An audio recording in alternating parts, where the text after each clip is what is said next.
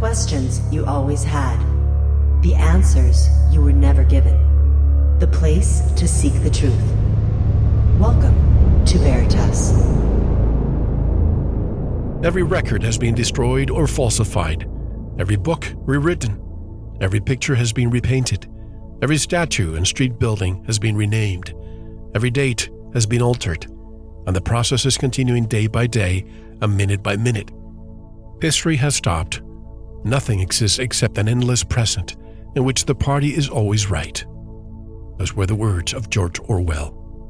And from the words of tonight's special guest, have we been lied to?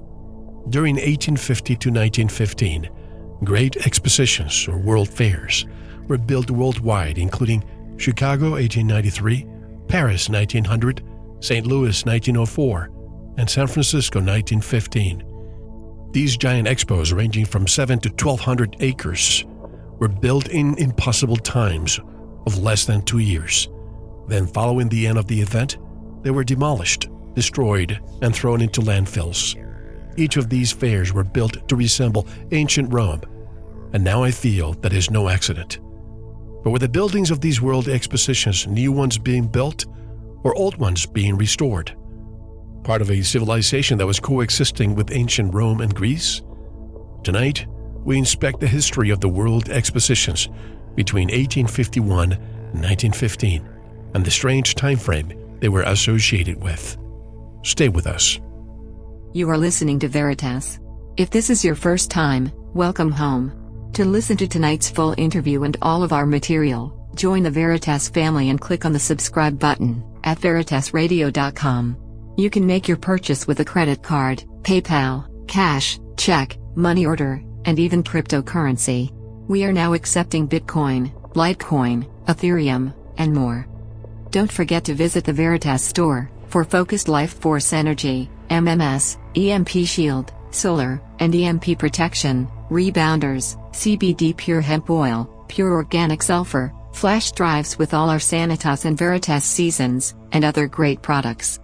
And if you want to get in touch with Mel, want to be a guest on this radio program, have a guest suggestion, or have feedback, just click on the contact button of our website at veritasradio.com. And now, here's your host, Mel Hostelrick. Howdie Mickoski is the author of several books, including Exposing the Expositions, revised in 2021, Falling for Truth and the Power of Then, Revealing Egypt's Lost Wisdom. He has researched ancient civilizations, historical lies, mysticism, and alchemy for over 20 years. He was lucky enough to have spent time with a Korean monk and several native Indian medicine men. A near death experience in 2005 changed his view of self and reality. He keeps working to understand the Plato's cave we exist in, as well as its exit. And from Western Norway, I'd like to welcome Howdie Mickoski. Hello, howdy, and welcome to Veritas. How are you? Uh, I'm doing okay, thanks, Mel. It's very late at night here, but I've got a nice warm tea, so I should be ready to go and awake, and hopefully we have a very interesting conversation. Thank you. For some reason, I expected a, a an European accent. Are you from America? Uh, Canada, actually. Okay, okay. Well, you're still from North America, actually. Yeah, for for now, we'll see how this plays out in the next you know few months if that continues. But well, I guess now. I guess you have a better world life in Norway right now as opposed to what we're experiencing in Canada. I guess, right?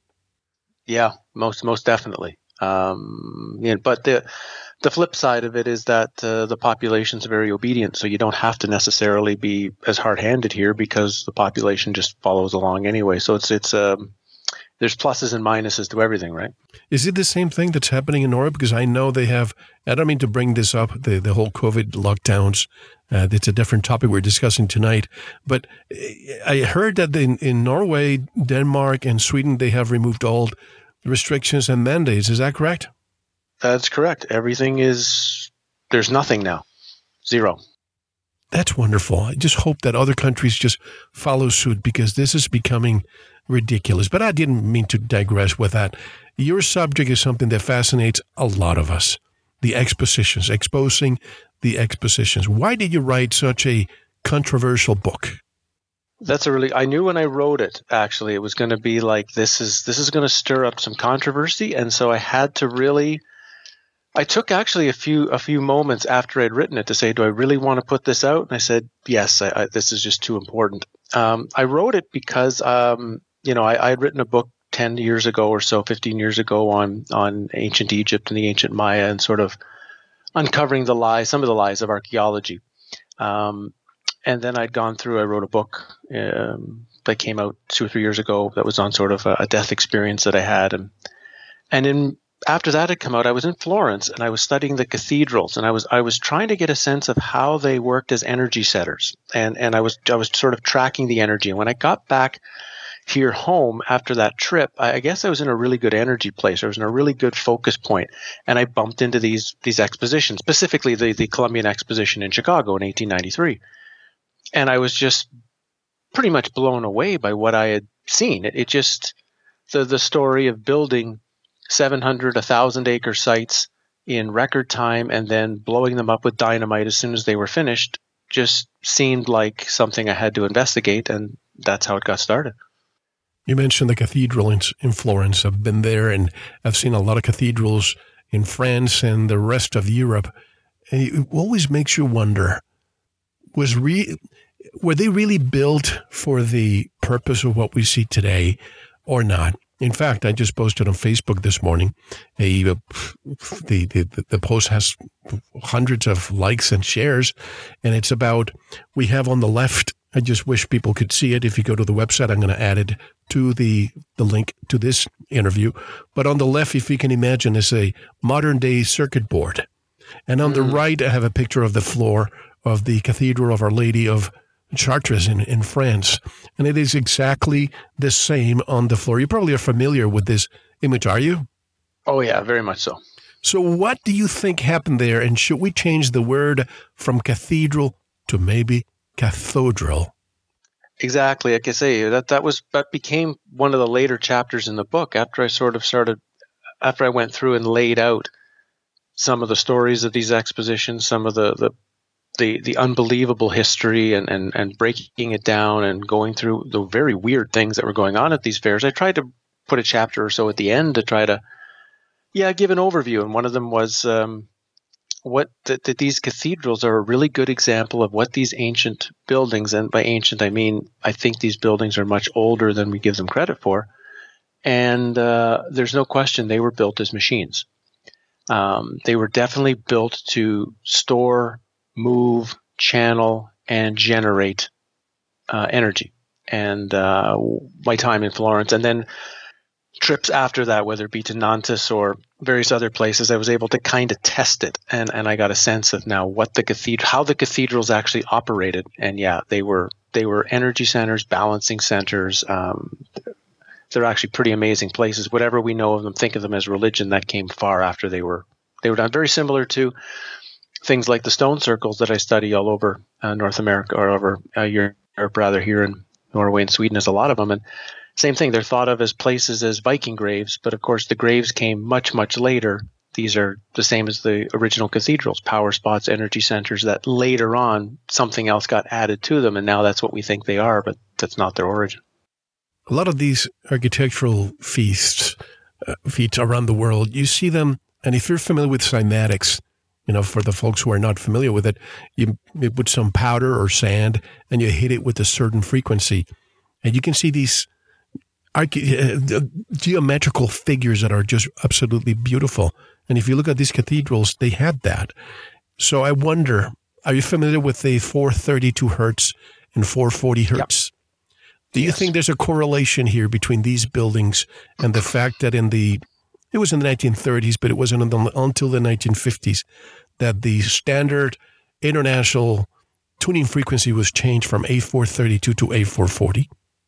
there there must be something to it. Now, of course, I don't know anyone who's actually gone and, and tested the, the tuning frequency, but of course, what we're talking about specifically with cymatics is is the rose windows. Not that, of course, the church itself is making the, the, the patterns as well, but those rose windows, um, you can find those various rose windows in all sorts of cymatic pattern. You can find the exact matches to, in a sense, know if you think of it the, the cathedral seems to be generating an energy. At least this is how this is how it felt for me when I was in um, one of the cathedrals in Nantes. Is is it comes into the center into the center point underneath the spire or the you know the ball or the dome, and then what it does is cathedrals have the, have the long sort of central area, but they've also got these two outside uh, sort of side channels or uh, there's a name for them i can't think of it but it feels like the energy sort of circles around it. It's kind of circling the church is what it does. And my sense is when they play the organ which of course is representing various frequencies of the body right the organs of the body but when this is played i think the energy is somehow jumps to the rose window and then is amplified through this cymatic pattern, whatever they've chosen as. So the energy becomes a specific cymatic wave that goes out into the rest of the city. It's when you start to see it in those terms, they become beautiful uh, monuments, and uh, I, don't, I don't want to call them machines because they're they're they're greater than a machine. They are literally something energetically linked to the earth and the sky and to humans. I am told that, after the tuning frequency was changed by the, uh, the the Philharmonic, whatever association did this around the world, and I believe this came all the way from uh, Goebbels and the Nazis because they didn't want people to be at peace because 432 is the the the frequency that we need in order to be at peace and, and, and harmony.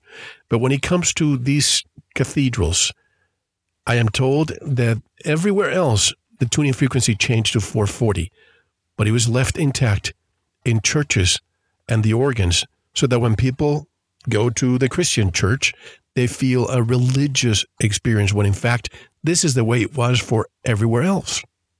That's an interesting comment. I, I mean, I, I, until you've mentioned this, I haven't, uh, you know, I haven't thought of checking the tune. You might say the tuning quality of the of the organs of the churches of everything else. Uh, it, it's a really good point. And of course, if we still had the World's Fair buildings, I would be very curious to see. I guarantee they were they were generating a frequency. I'm pretty much guaranteeing it would be it would be a harmonic. If not, if not 432, it's at least it's at least making one of the solfeggio numbers, right? So, um, and if you if you've got a number of buildings, each creating a different solfeggio, then you're creating a, just just in the architecture itself. You don't have to do anything else. You've created harmony just by what you built. Exactly. Let's go with the expos now. When I look at these pictures, let's begin with Chicago, 1893. This image, which is the one that we're using, used that on, on, on the cover of your book, I'm using it mm. for the promotional of this this interview. You see this and you think you are in the middle of the Roman Empire. Uh, how is it that so many people say this was built in two years and it was demolished immediately after? It makes absolutely no sense. No, and, and again, when I first started, I thought I was just going to be writing a book on the Chicago Exposition. It didn't take me long until I realized these were happening all over the world, right? Not just in the United States. They were happening. They were happening as well in Milan, in Paris, in London, in the Philippines, in South America, and basically, if you were anywhere in the world at this time period, from about 1870 to to 1910, you had a World's Fair somewhere, and every single one is supposed to be building on a massive scale, building not even necessarily okay chicago is seven let's take chicago like you say 700 acres. That's 2.8 square kilometers and i've suggested in the book that just to give you a mental picture because that's just a number in your head put two like take a map in your in your city you live in and mark out 2.8 square kilometers and then go walk it like just literally walk 2.8 square kilometers then realize in 1891 they're supposed to have spent two years building massive structures one of which the manufacturer's building could house 300,000 people, onto what you just walked. And that will give you more the scale of what you're talking about of really what's an impossible feat of building. Now, the, the, the standard story, right, the historical narrative that that I that I've been working to attack with the book, and and that was started by some really good research, uh, researchers on YouTube, people like Jon Levi and uh, Martin and a few others. They had done some really good work years ago, and I just kind of took that in the next level and then and wrote it as a book. But the standard story is that the reason these things were built so quickly is a they were built out of material called staff, which is a plaster and a wood combination. You know, very simplistic, cheap building materials. And two, that the workmen of 100 or 120 years ago had greater skill and craftsmanship than anyone had building today. So this is the standard story that we are given. Uh, but when we start to break that down, you look at something like the Buffalo Electric Tower in 1901, which was 325 feet high, had elevators in the middle of it that you could ride up and go to the top and look out over the Buffalo Exposition. You're going to build that out of plaster and wood? and likely have the whole thing collapse as soon as the first, ele- first two elevators takes people to the roof? Of course not. You have to build something like that out of as a massive structure. So once you start seeing the buildings and recognizing that there's elevators and people on the roof and, and you know, the plaster and wood story starts to fall apart quickly. It fell apart on the other side. Um, you asked me why, how I wrote, really wrote the book. And I, for me, it was more just a, a curiosity until I had gone and met with a um, building contractor that I know here in Norway. And when I showed him the images and I asked him, could you build this for me today? Unlimited budget, uh, modern machinery could you build the, the, Columbian Exposition? And he said, yeah, I could build it. I said, how long is it going to take you? He said, well, it's going to take me two years just for the planning. You've got really intricate work here. You've got waterways, you've got lakes, you've got lagoons, you've got roads, you've got, you know, never mind the building. So two years to plan it. Then it's going to be two years we're going to need to do all the landscaping to get the water systems right, to get, to get all the transportation systems right. And then give me about 10 or 12 years and we can get the buildings up. So I said like 15 years with modern machines, modern buildings, modern modern everything. He said, yeah. And when I told him they they say this took two years in 1891, he, his his only response was no, not possible. And that's when I realized we really got something here. That's incredible. And yeah, a lot of people when you post a lot of these images and, and explanations on the internet, they start saying, "Oh, that was just." You know, I know my city. They're telling me that it's plaster, but it makes absolutely no sense what would they even make it look the way it is with plaster? And could they hold so many people with elevators when it's made of plaster? Exactly. Now, I don't doubt that there are buildings at these fairs made of plaster. I mean, I, I, I, mean, we're looking at we're looking at two things. Once you start recognizing that the two-year story is impossible, and we can, if you want, we can go into that part of it as the interview goes on and really discuss why the two-year building project specifically just make doesn't hold water. But when you see that the, the, we have photographs of all of these events, I don't believe any of the photographs are, you know, faked in any way, shape, or form. These are all original photographs from all over the world, fair after fair after fair. So we had expositions, guaranteed. The question is either A, did they have a technology that they're not supposed to have that we don't know about, almost like a, a 3D printing or some kind of technology that could, could put really strong structures up really quickly? Or two that had to, it has to mean that the most a lot of the buildings were already there, uh, a part of an ancient civilization that were just cleaned up, refurbished, repainted, which is something you could do in a two or three year time frame if you just have to paint buildings. That's really different than having to actually construct them. Not only that, but when you look at that time of of our history, the United States, South America, especially Brazil, that has some of these uh, monuments as well I don't think that our governments were as as um, what's the word I want to use? I don't want to say rich, but they were not as wealthy as they are maybe today. So why would they build so many of these buildings to just destroy them later? It just makes absolutely no sense to me. And even more so when you consider that actually the people funding them is not really the government; it is the uh, what you would call the, the, the robber barons, right? right? The the railroad and the steel barons in the U.S. They're the ones who are who are fronting the bill for this, and all of them lost money, big amounts of money. Like the uh, the the the fair in Philadelphia, which was the first huge one in the U.S., I think it lost four million dollars. Like that's a massive amount of money for 1876. And yet they thought this is a good idea. We're going to do this again and again and again, and they all kept losing money and one of the things we know about the rich, one of the reasons the rich get rich is because they don't lose money. They don't waste money. Everything they do is earning them money.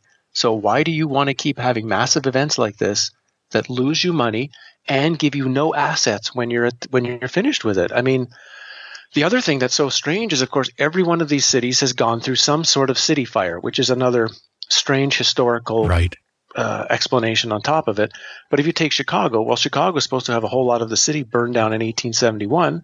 So it needs buildings. Like you need you, you need you need new structure. So why would you build something up to destroy it? San Francisco, another example. They're supposed to be completely destroyed from the earthquake in 1906, but let's start building these expositions and then destroy the buildings when we're done. When they need to build buildings, why don't you just multi-purpose? You build a building for the fair, and then it stays later on and becomes something else. That would make sense. So everything about these things make no logical sense whatsoever before I get back to the fires, because this is important, well, how much did you say that the Philadelphia Expo lost?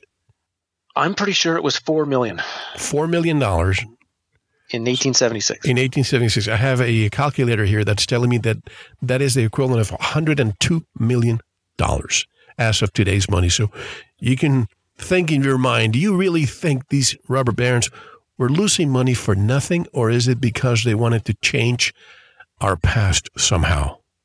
Yeah, I, I can tell you it's um, uh, one of the one of the writers because every one of these fairs also had one of the reasons that the research for me was so interesting is because every one of these fairs right after it was done had a historian of the day write like a three or four thousand page book about the fair and they're all on the internet. You can go if you're interested. You can read like seven or eight books printed out like the year or two after the columbian exposition or after st louis or, and it's it not only gives you the history they want to present of the world, the history they want to present of that city, the history they want to present of that fair, it also goes and lists basically every single thing that you could find at the exposition. Every restaurant, every painting, every statue, every piece of technology, every roadway. I mean, the books are like living documents of almost indoctrination. And, and when I read one of these books about, because you're talking about Philadelphia. So when they asked about all this losing money, the, the historian wrote, it's not on the basis of dollars and cents that success was estimated. Okay, then what is?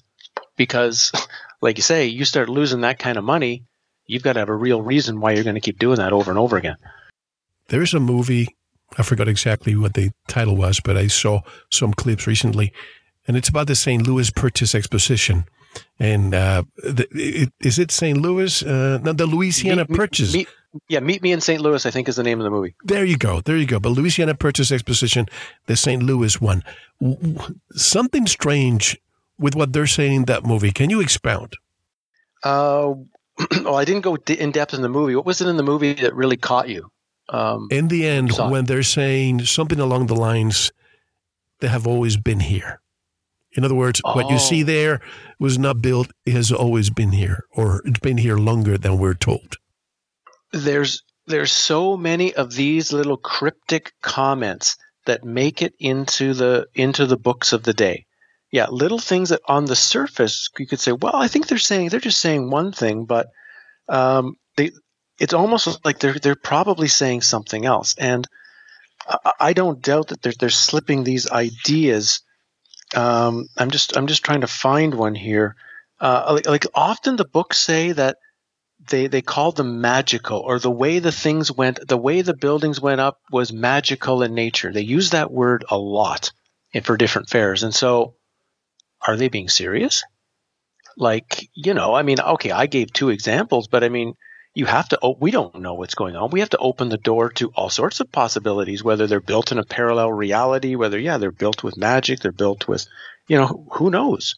And um, i think that's one of the problems when we're dealing with a historical uh, time period even one where we have photographs from it is that you know I, I certainly can never say i know for sure what happened at these things. I don't I wasn't there. I wasn't taking photographs personally. I wasn't walking around. All I can do is take the narrative that we're given and say, does the narrative hold water? You know, I've got my degree in history, and that's that's kind of how we were sort of trained. And I wished I would. I wished I was more had been more uh, intense of questioning when I was actually in university. I would have liked to have heard what my professors had to say to more questions. But the, still, the point was was take take what you're given and prove it. And most of history, when we do that, you find that it doesn't hold out very well. But but that doesn't mean we get an answer. It doesn't mean a mad the, the solution appears. All we can do is start making some ideas, and that's why we need so many researchers. That's why you need so many different people being involved in this. Because I might find one thing, you might find something else, somebody else might find a third thing, and then together, ten or twenty of us can put all the little jigsaw puzzle pieces together um, when we finally figure it out as a group. I, I think trying to figure it out alone will never work. And obviously, we're going to go through ridicule for a very long time. But in the end, hopefully, those who laugh might say one day, well, I guess you were right after all. But that's okay. I mean, we it comes with the territory. I'm looking at the last quote from the movie Meet Me in St. Louis, and it says this Esther says about the Palace of Electricity of the World's Fair. Oh, isn't it breathtaking, John? I never dreamed anything could be so beautiful. And Mrs. Smith says, There's never been anything like it in the whole world. And Rose says, We don't have to come here on train or stay in a hotel. It's right in our hometown. And Tootie says, Grandpa, they'll never tear it down, will they? And Grandpa says, Well, they better not. And lastly, Esther says, I can't believe it. Right here where we live, right here in St. Louis. What do you make of these quotes? it's very interesting. I mean, obviously, okay, how, how, to how to how to describe this? Why I think the fairs became so important. Uh, as I wrote this book in 2019, that was the original writing of it, and then I, I revised it. I revised the book um, a few months ago, so the the book that's available now is a revised version. But I was writing this before any of our stuff in, that we're going through now was happening. I, I wrote this when things were still relatively normal.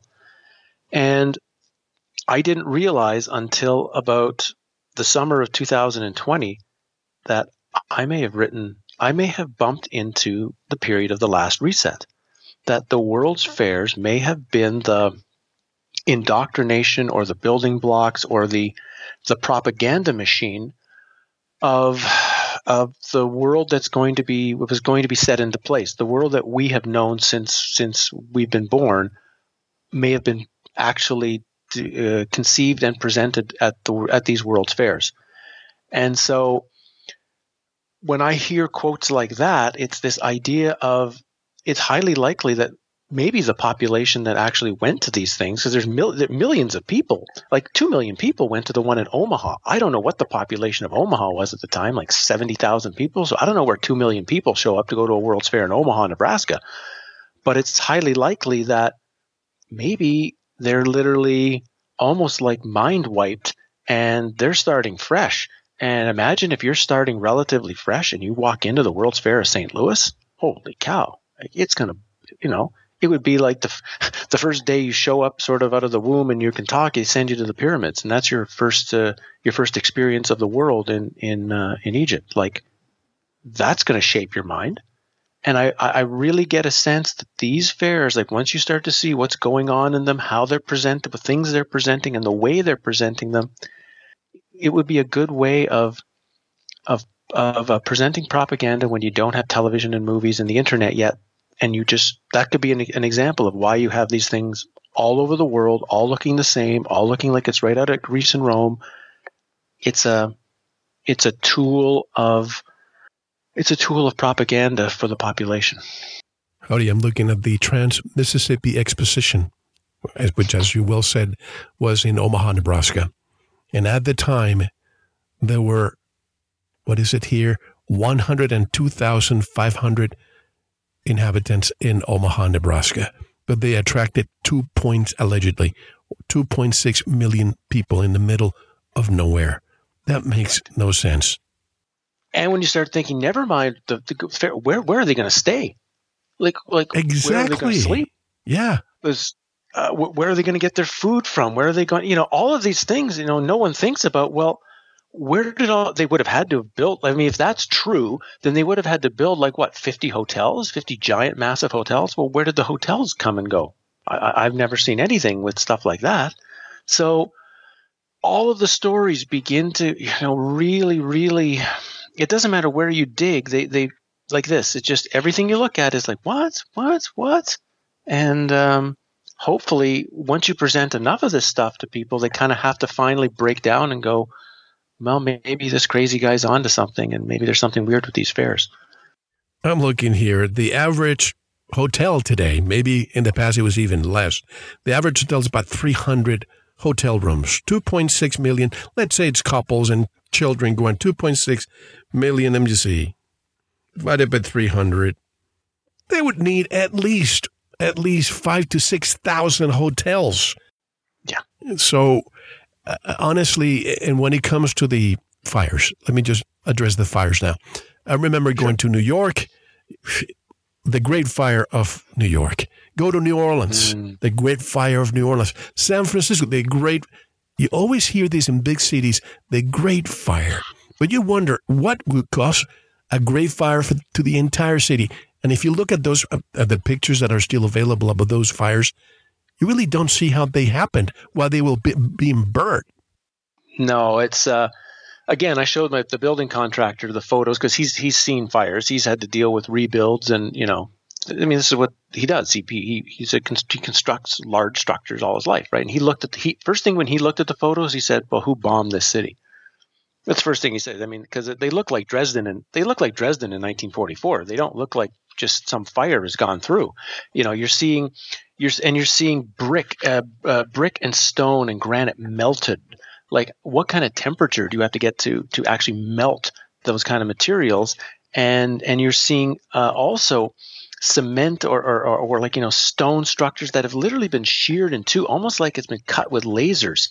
Uh, it, it, they are some of the strangest photographs imaginable. But then, like the trees and the telephone telephone lines are all standing in place, no problem. So everyone, and, and, and that's the thing, every single city has one. It's supposed to be from about 18, you know, 20 or 30 to about 1890 or so. Sorry, same story every city. Big fire starts by some really strange uh, occurrence, like oh the cow knocks over the knocks over the candle, and you know something goofy, and then the, most of the city burns down, and then there's these magic rebuilds like where in in a year's time the whole city is back perfect. Uh, Seattle and Portland and a few of the cities out west have the most magical rebuild stories, um, and it's it's just the same. And I I really started stepping back from it. I started saying, well, what if the what if the city fires are all true? What if the city fires though didn't happen over a hundred year period? What if they happened over like a two or three year period for real? And they had to if they told you they happened over a two or three year period, everybody would instantly say, well, they're not accidental fires. There's, you know, there's like, that's probably a war going on. And so you have to start saying, are we seeing what are called now city fires, the remnants of some gigantic world war that has been sort of pulled out from our history, a war that decimated the population and and perhaps that's what sent in North America anyway, the native Indians on the run, that perhaps the native Indian cultures were never really nomadic plains dwellers. They were they were blown out of their cities where they used to live, where they used to have as their homes, and and pushed into the into the prairies by some sort of some sort of other warfare before even the warfare to, to exterminate them. And I wished I, I, had spent some time with native medicine men, learning from them uh, 20 years ago, really, really wonderful people. I'm very thankful for what they shared with me. But of course, I wish I could go see them right now and ask these kind of questions. Are there stories in your mythology? Are there stories in your old history that speak of large these kinds of cities and places that were either connected to you or that were connected to someone else that you were uh, friends with, traded with? I'd really like to know what the what the native oral uh, tradition and mythology might say about the possibility of the age of these cities. Yes, because if these buildings were here and we were just given the story that someone built them for an expo and then to destroy them after, then I would like to know what their positions were during that time. Did, were they part of the building of these structures? Were they part of uh, the development of these structures? Or were they just transient nomadic, nomadic tribes that just passed along? Right. And of course, you've got like the area of the South, like the southern U.S., especially had a tremendous number of these old Greek Roman style buildings. And the, the pictures we have, or the picture, the paintings we have of the Cherokee, the sort of the Cherokee chiefs and whatever, they don't look like any native Indians I've ever seen. They look more like they're right out of, you know, Paris or, or Germany, you right. know, like they are dressed like any French nobility, or you'll see lots of images looking very Greek Roman. I, am sure you've seen a lot of that as you've traveled around, where you see uh, so many images of the founding fathers of the U.S., be they George Washington or Ben Franklin or whoever, wearing togas or in obvious Roman garb. And it's, oh, are they just trying to associate them? You know, the normal answer, are they just trying to associate them with sort of the, this Roman and Greek ideal, or were they really Roman and Greek uh, individuals that uh, has had history change who they are? And that begs the question, Howdie, what was there west of the 13 colonies? Yeah. What was even there in the 13 colonies, right? What was, right. Uh, it, it's so, you know, like I say, I, I studied history as a, a, and I was, I, I kind of believed a lot of what I would, was taught years ago, but then as I started writing my book on on on ancient Egypt and, and the ancient civilizations, I've certainly began to see that that uh, most of what we know of as archaeology is a, is a is a complete lie, and that lie is somehow I realized was to take away the the knowledge of human power, the knowledge of what humans were able to what what sort of the the level of the human mind and the level of the human spirit could achieve and could do and could live. That if you take that away, if you downplay it and make them um, uh, you know, copper tool holding savages, then then we won't look to the past. We won't look to these memories. But I, I, had, I had thought for a long time that our, our, say, the last two, three, four hundred years of history was true. I had really believed for, there, there was definitely Napoleon, there was a Waterloo, there was a U.S. Civil War, there was a Russian Revolution. There's now, after studying these world fairs and everything connected to them, I'm not really sure about anything anymore. I cannot agree with you more. And to some people, this may sound ridiculous, but I'll repeat it. That makes me question the existence of Christopher Columbus. I've mentioned many times how he was not a fisherman from Genoa, Italy. If in fact he was a person, I've said it before. I met a professor at a University of Arizona when I moved here in the 90s, and she took me on the side at the end of a social gathering and she said, I want to speak with you because you seem to be very inquisitive. And she told me, You realize that Christopher Columbus was not Italian and he was not a fisherman. He was a Sephardic Jew from Barcelona, Spain. And the night that he departed with the three ships was the night where the kingdom gave the Jews the option to convert or leave. Well, he left that night and he asked for 10% mm-hmm. of the royalties or what have you. But it makes you wonder if that really even happened. But you mentioned an interesting word, the firestorm. Firestorm yeah. of these these cities looking like Dresden. And I remember interviewing Thomas Goodrich. He wrote a book called Hellstorm, which was about mm. the firebombing of Dresden. And this is exactly what it looks like. And it makes you wonder if after these expos, what do we get? World War One, World War Two, and they almost attempted to erase from our history books all those buildings, or the majority at least. Yeah, I mean, or or is what we know is World War One? Is that really World War Two or three or four? That there were really True. two or three before that? Yeah. Because everything about this time frame now, to me, everything now between say 1860 and 19, you know, 20, is is like as it, it's like it's so weird once you start looking into that time period. How many weird things show up? Uh, H.G. Wells wrote War of the Worlds in in 1894. Is he writing a science fiction novel or is he writing a documentary? That's exactly right.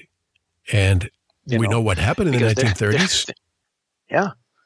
You know, uh, so, so, like I say, and the other weird thing to really think about, which, which, um, and, and it was other, I mean, there's been so many good researchers. Like, I don't want anyone to think like, it's just me. I did all of this research myself. I did a lot of work on this. I nine months I spent digging into this, but thankfully there were others that were doing some good stuff as well. And one of the things that one of the researchers uh, shared with me was if you look to everything in our world today from the standpoint of systems specifically, government, education systems, medical systems, uh, commercial systems, it doesn't matter you tend to find that their real origin is sometime in the late 1800s that that's when they finally or when they say they they they have evolved to a certain point where they they have the modern look to them. And of course they give a history of you know oh the money system goes back like this and this government system goes back. But really it's this time period like after 1850 where what we know of as our world was manufactured was, was sort of being put in place. And i'm really starting to wonder yeah that might be completely true. And so was what the hell happened before like this period of the fairs is you know, is any of that history true? Uh, was were, were were we kind of in a sense wiped out? Because this is also the time frame when we've got these orphan trains, right? These massive numbers of tens of thousands of orphans from the U.S. East Coast. I wanted to ask you about the orphan trains, but I didn't know if you were going to discuss it. Good. Yeah, so and, and, so here we have all these orphans, right, just being shipped out west with no explanation of who they are, where they come from, uh, what the story is on them, and at the exact same moment, the world is building these giant insane asylums, and these insane asylums are bigger than Medici palaces in Florence. They are opulent and giant. They'd be holding 10, 20,000 people. So where are all these insane people all of a sudden showing up worldwide in the 1870s and 1880s that you need these buildings for them? It would make sense if there was some form of what we're now calling by this word reset, really seeing what this word might be might be really entailing. The best way if you if you wipe out a large amount of population is to repopulate it with a lot of children because they will of course believe what they're told. They'll be very easy to program and anyone who's older that doesn't still remembers the old ways and doesn't want to go along with the with the new ways, well, they just into the insane asylum until you change your mind. And I wouldn't I can't prove any of that, of course, but that would not surprise me if that turned out to be an answer of what we're looking at in this time period. And that's why I feel it's so important for where we are right now because there's so many parallels between the period, the time of the World's Fairs, and where we are. And you see all these children, a lot of these pictures of children, you know, dark from the coal mines or the factories or the the shipyards, they're all working, and we're told now, well, this is why we have child exploitation exploitation laws and blah blah blah. That's the the, the idea that they give us. Right. But it makes you wonder because this only, as far as I know, these orphan trains happened a lot in the United States. I don't know if it happened in Europe as well, but it's almost as if they were planning for this continent to be the world empire for the 19th and 20th century. And then they wanted to repopulate the world with people who only followed one narrative. And how do you do that? As you said, put all the parents in a insane asylum in all these, but they look to be like palaces and castles. But yeah. bring all these kids here, brainwash them with new history, and no one will will remember what really happened in the past. Right, because realistically, you would not be putting kids in a coal mine if you had able-bodied adults to exactly. do the job. They're going to do they might say, "Oh yeah, well we can we can uh, chart pay, pay them nothing, and so we get their labor for nothing." But yeah, you can pay a little bit for you know a 35 year old guy, and he's going to get a lot more work done for you, and uh, and ensure that the you know you, you, your profits are even better. So it makes you wonder maybe that's all, all they had. The reason the kids are working is because that was all they had to use, and um, and so it makes you wonder. Well, then where did all the adults go? What happened to them?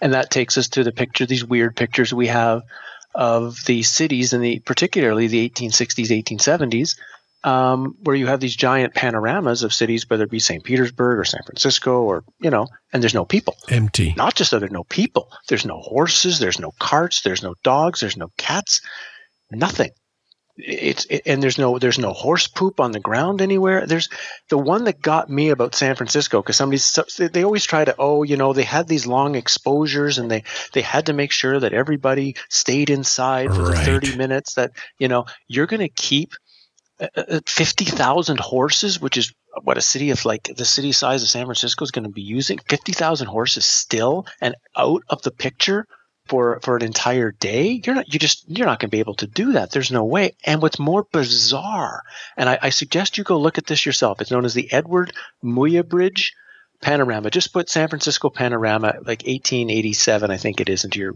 into your search box.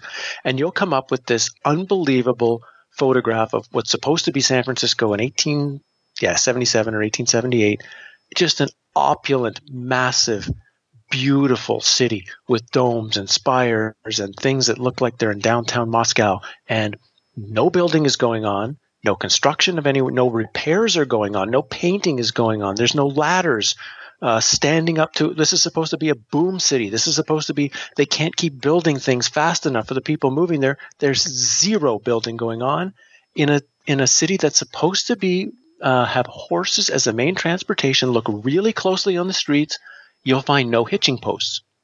So every place where you're using horses will have to have a hitching post so your horse don't run away. But they have none. So what the hell are we looking at? I'm looking at those pictures here. I haven't seen those pictures before, Howdie. So thank you for referring me to yeah. those. But the one thing also, what about the mud flood? What do you know about that? Well, I mean, I know that's that's become a word that has that is um, can be a bit touchy for some people, and that if, if, for anyone who doesn't know what that's referring to, um, in a sense, there there are a lot of images, first of all, from the past of cities that seem to be buried in in in mud, certain to be you know thick with with uh, covered with dirt, and, and some more more than others. But even when you look at pictures of Rome in the 1930s, it looks like they're they're digging the city out. Um, Portland or Portland and Seattle are also really good examples of cities that seem to be really really uh, buried in mud.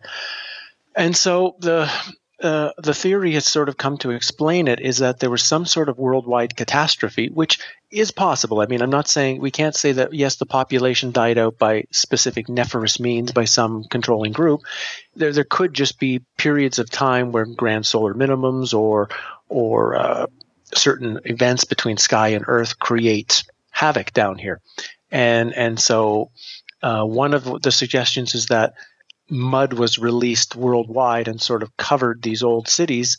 Um, and then what was happening later, a hundred years later, when the next group was coming in, what we know as the, in, in the U.S., let's say, for example, the uh, the uh, founders, founders, right? Uh, the uh, ones who are who uh, find finding things, they call it found dead, right? You found dead a city, you found a city dead, uh, as opposed to an empty piece of land. You may have actually found a buried city. So the the that's that's the the main presentation of of, of this the, the some sort of worldwide events either either created naturally or created by some force, people, beings, whatever, uh, created a, a worldwide um, uh, river of mud, you might say, or or worldwide flood of mud. Now, for me, I see that this is very, and I, have I've gone through, I've studied as well. I, have gone through and looked at uh, various um, places here in Europe where you can see really strange windows at street level and buildings that are not on that you are not on the right angles at how you would build on a on a on a on a slope street and so for me though mud flood that word is an it, to me is an all-purpose word for some sort of catastrophe that potentially took a very old ancient thriving city and uh, destroyed it so it, for me, it could be mud, it could be fire, it could be uh, could be pestilence, it could be anything to me. So for me, that word is much is much grander than just mud. So I just want to let people know that. But that that's normally when you hear that word, it's generally referring to that one specific idea of what's happened to these cities. Um, the next thing that links to uh, these cities that also are, are, have long been destroyed is what's known as star forts. And almost yes. every city in the world, certainly the old ones in, in Europe, and you can find ones in North America as well, all originally were in star patterns. And it's not just stars from the standpoint of defense, like people think. It goes back to cymatics. So when you start looking at various cymatic wave patterns, and you and you take the uh, the mandala patterns and you just you, you drop it down, and when you see the old city maps, it's the exact same thing. Like you, there, here's the cymatic again, and here's the star fort. So when you're th- when people try to say they're defensive positions for cannons, I think that's a really simplistic view of what we're looking at. I think again we're looking at an energetic structure, and those biblical stories of the walls of Jericho being taken down by trumpets might be very true, and things like uh, Star Fort design might be might be some sort of energetic uh, an energetic block to what might be what you might call an uh, um, EMF kind of frequency attack. And um, I think that's what we would have been seeing as well with these cities. But what do we even call them forts? Like here in the United States, most of the ancient remnants are called forts, like fort this, fort that, after the eradication of the native population. But what, why do you think they're considered forts? Did they have some kind of defensive, uh, defense uh, purpose? I think they did have a defense purpose, like I said, from the standpoint of creating. Uh, uh because normally, what, what you would, if you would look at the older, um, the older uh, diagrams of the cities, um, Uh, Martin is uh, over at Flat Earth British is really good with showing these. So is uh, uh Campbell over at Autodidactic. They're really good at showing these these old old um, books from the 16 1700s and you will see the what we see of as the star fort it. May even be still existing today. It's now a historical monument. It's there somewhere near the city in the middle of the city near the water. But, but you would notice that there would have been layers upon layers of like a wave uh, of star waves sort of going further and further and further and further. And so for me i think they it was a fortification in the sense of an energetic wave pattern that if you go back to the thinking of like um, not just the, the Bible stuff, but things from the from the Old Testament. But uh, I know when I was in Egypt, I learned very quickly that the the ancient Egyptian healing temples were all built to create a specific frequency. They were building a, an energetic harmonic frequency that even today, even though the temple is not fully active, it still resonates at such a level that if I'm not feeling well when I walk in, I'm feeling absolutely fine when I walk out. And so these star forts were probably not just individually, they were probably linked through the Earth's uh, grid system to the Earth's, uh, the equivalent of the Earth's um, magnetic field slash um, uh, acupuncture meridians almost of the Earth, and that these forts are similar to uh, to acupuncture needles on your body, and so they are creating at the exact right point, the exact right frequency that if if an energetic wave or a pattern or a, a, a type of frequency that the people who live there didn't want, potentially it could have been blocked. Although, as we can obviously tell, because they didn't last, it obviously didn't last forever. They they had a finite. If that's true, if what I just said is true, there was obviously then a finite time when the the protection no longer worked. And what was it that what was it that finally broke the defenses? I don't know, but that that would be that would be my theory as to what you're seeing with the original Starfort um, design. And the strange part is that these star forts are all over the place. They're in Southeast Asia. They're in Europe. They're in the United States. They're everywhere. They don't look the same, but they have the same patterns everywhere, which leads me to believe that at one point in our history, maybe in the not too distant past, there was a uniform language, architecture, the way we lived. And then we see all these images of cities that are completely, as you say, devoid of all people, from animals. And I've seen that analysis as somebody, I don't know if he was trying to debunk uh, Tartaria or what we're trying to discuss here, but saying that at the time, these cameras would have to stay there for maybe minutes or if not hours. So the people would never show there. I mean, that doesn't make sense to me because at least you should see some blurriness of figures coming in and out.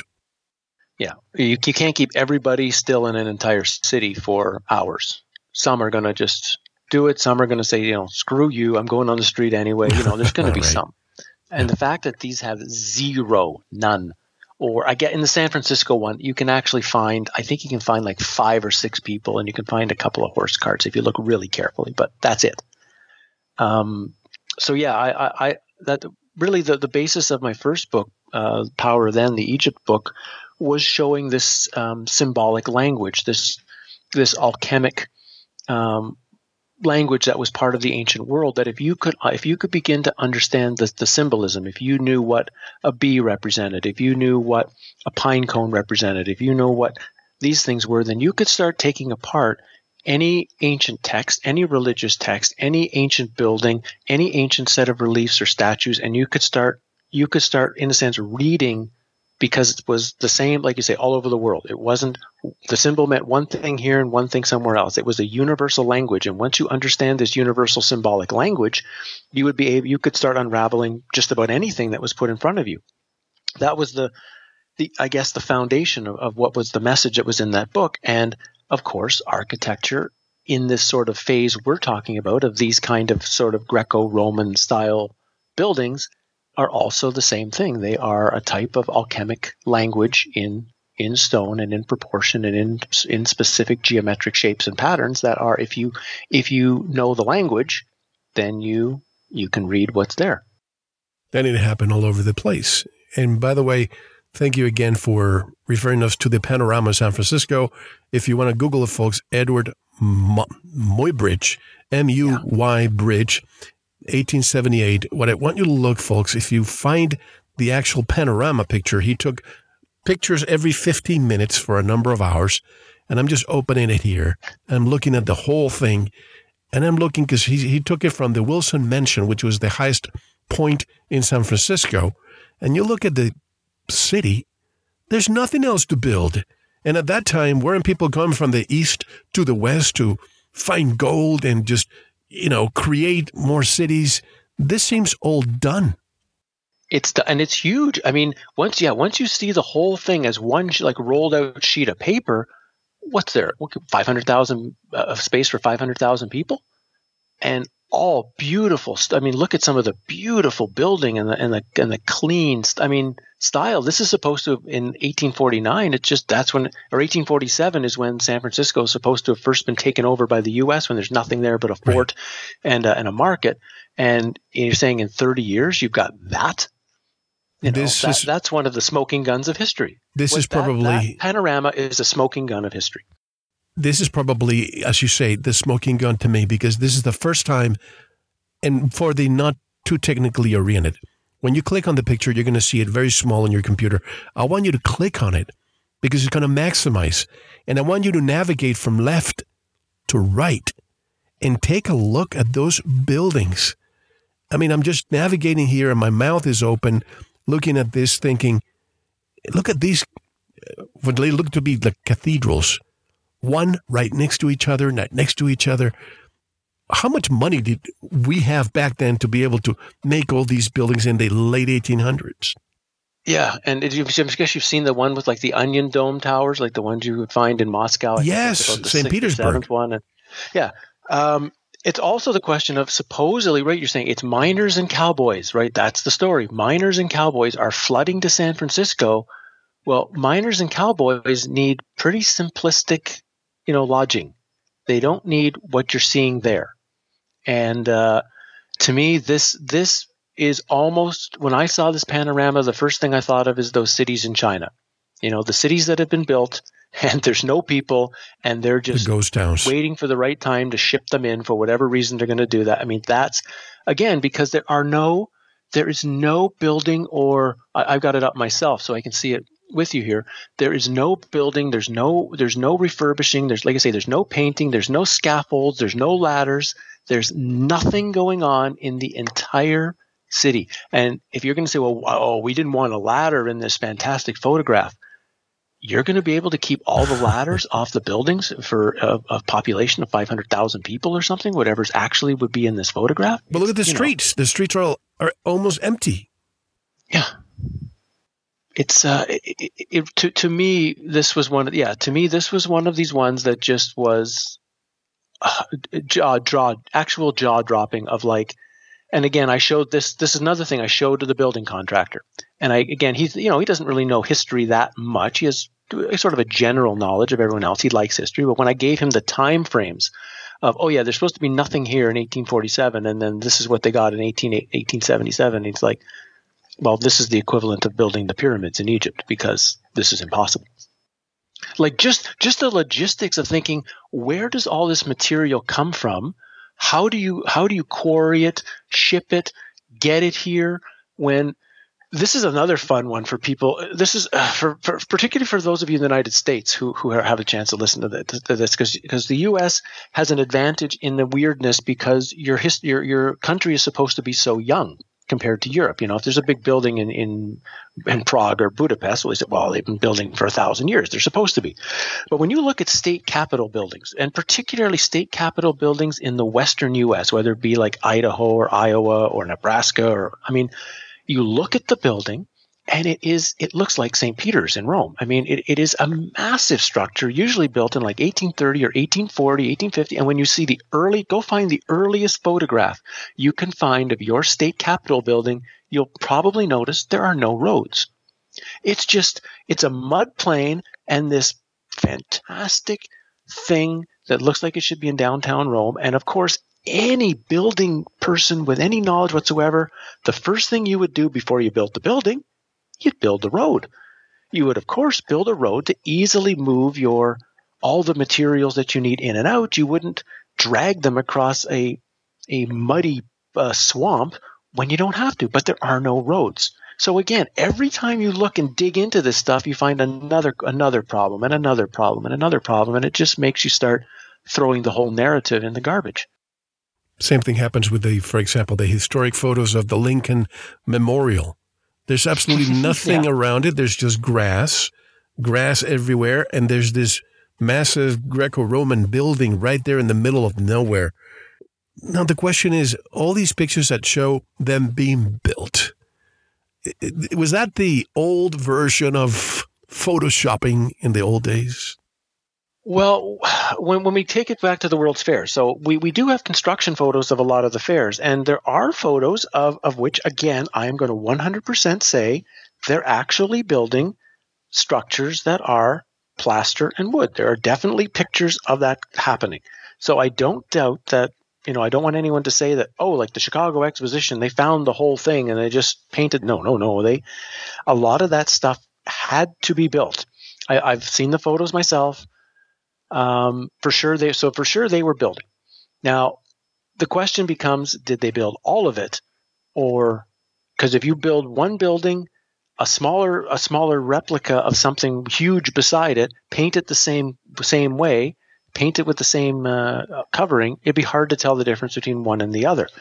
Now, so we do have construction photos, but when we look at the construction photos of the main buildings, that's when it becomes different. So St. Louis is the best um, exposition for construction photos. So if you're looking for construction photos of a fair, that's the one I'd recommend you, you find. It's St. Louis 1904. And, and you get similar photos though with the other ones, which will be a near completed building in the background, these giant things like the electrical building or the manufacturer's building, and maybe the roof. You can see construction happening on the roof. A dome is being either put up or just finished. And all there will be on the side is scaffolding. So there will just be scaffolding on the side of the building, and it will just be like a giant mud pit around it. Again, I showed these photos to the, building contractor. And the first thing he said is, I don't know what I'm looking at, but first of all, where's the bathrooms? You're going to need like 50, 60,000 workers. Well, where are the bathrooms for these guys are going to have to go? Where's who's feeding them? Where's the where's the example that there's food moving around? Where's the uh, wrapper on the ground with someone's sandwich? Where's an where's a somebody's cup from some water he was drinking?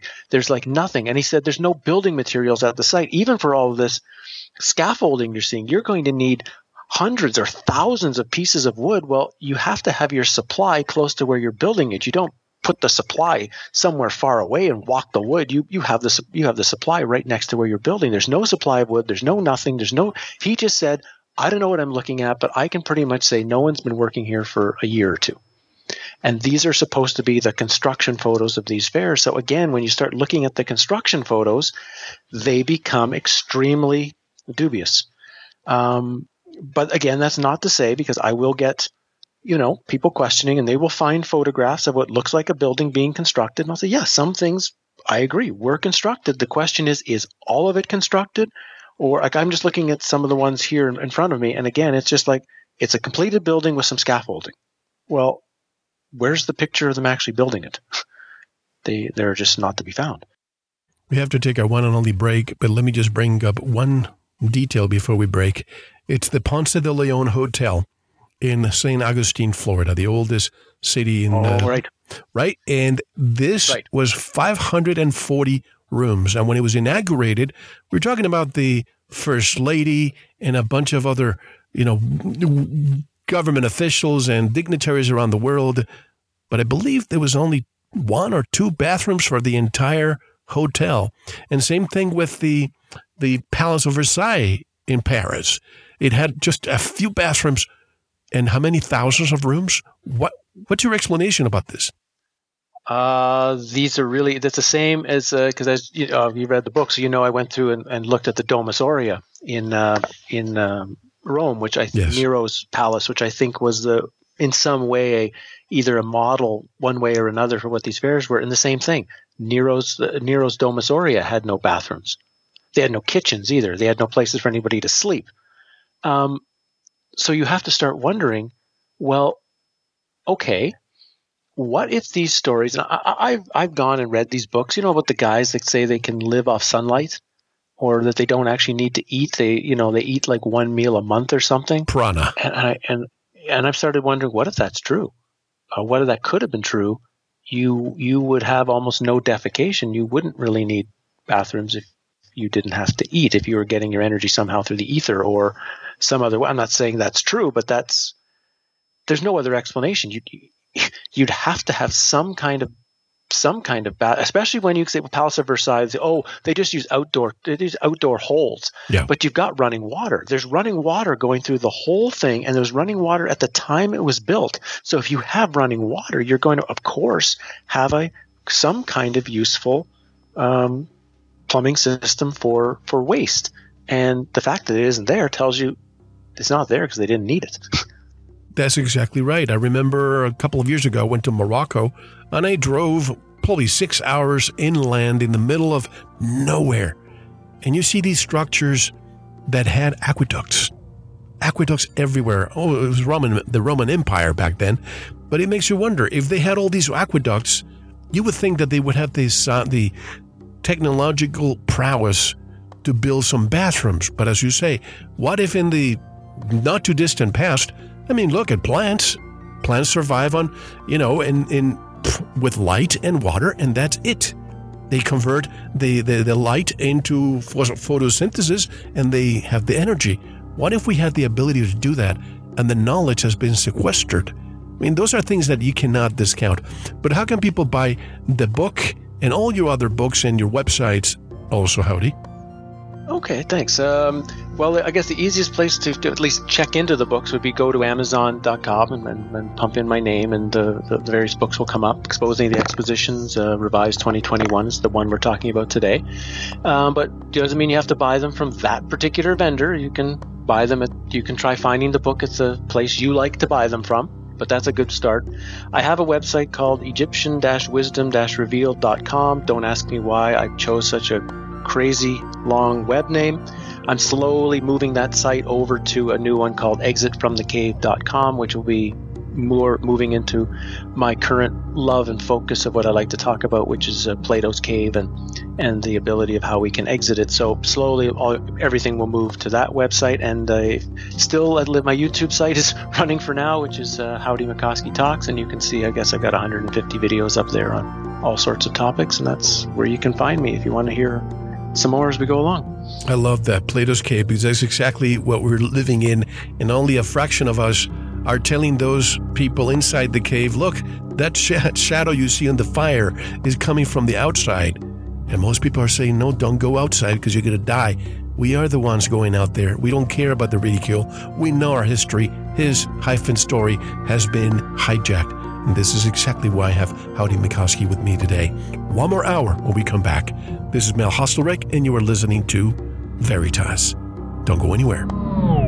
Thank you for listening to the first part of this important Veritas interview. To listen to the rest, and all of our material, proceed to the member section, or join the Veritas family by subscribing. Click on the subscribe button at veritasradio.com. You can make your purchase with a credit card, PayPal, cash, check, money order, and even cryptocurrency. We are now accepting Bitcoin, Litecoin, and Ethereum. Don't forget to visit the Veritas store for Focus Life Force Energy, MMS, CBD Pure Hemp Oil, Pure Organic Sulfur, flash drives with all our Sanitas and Veritas seasons, and other great products. And if you're listening on YouTube, like, subscribe, and share it. And click the bell to be notified when new interviews are available. Now, proceed to the members section or subscribe to listen to the rest of the interview. You don't want to miss it. Thank you for listening to Veritas. Because you don't want to believe. You want to know.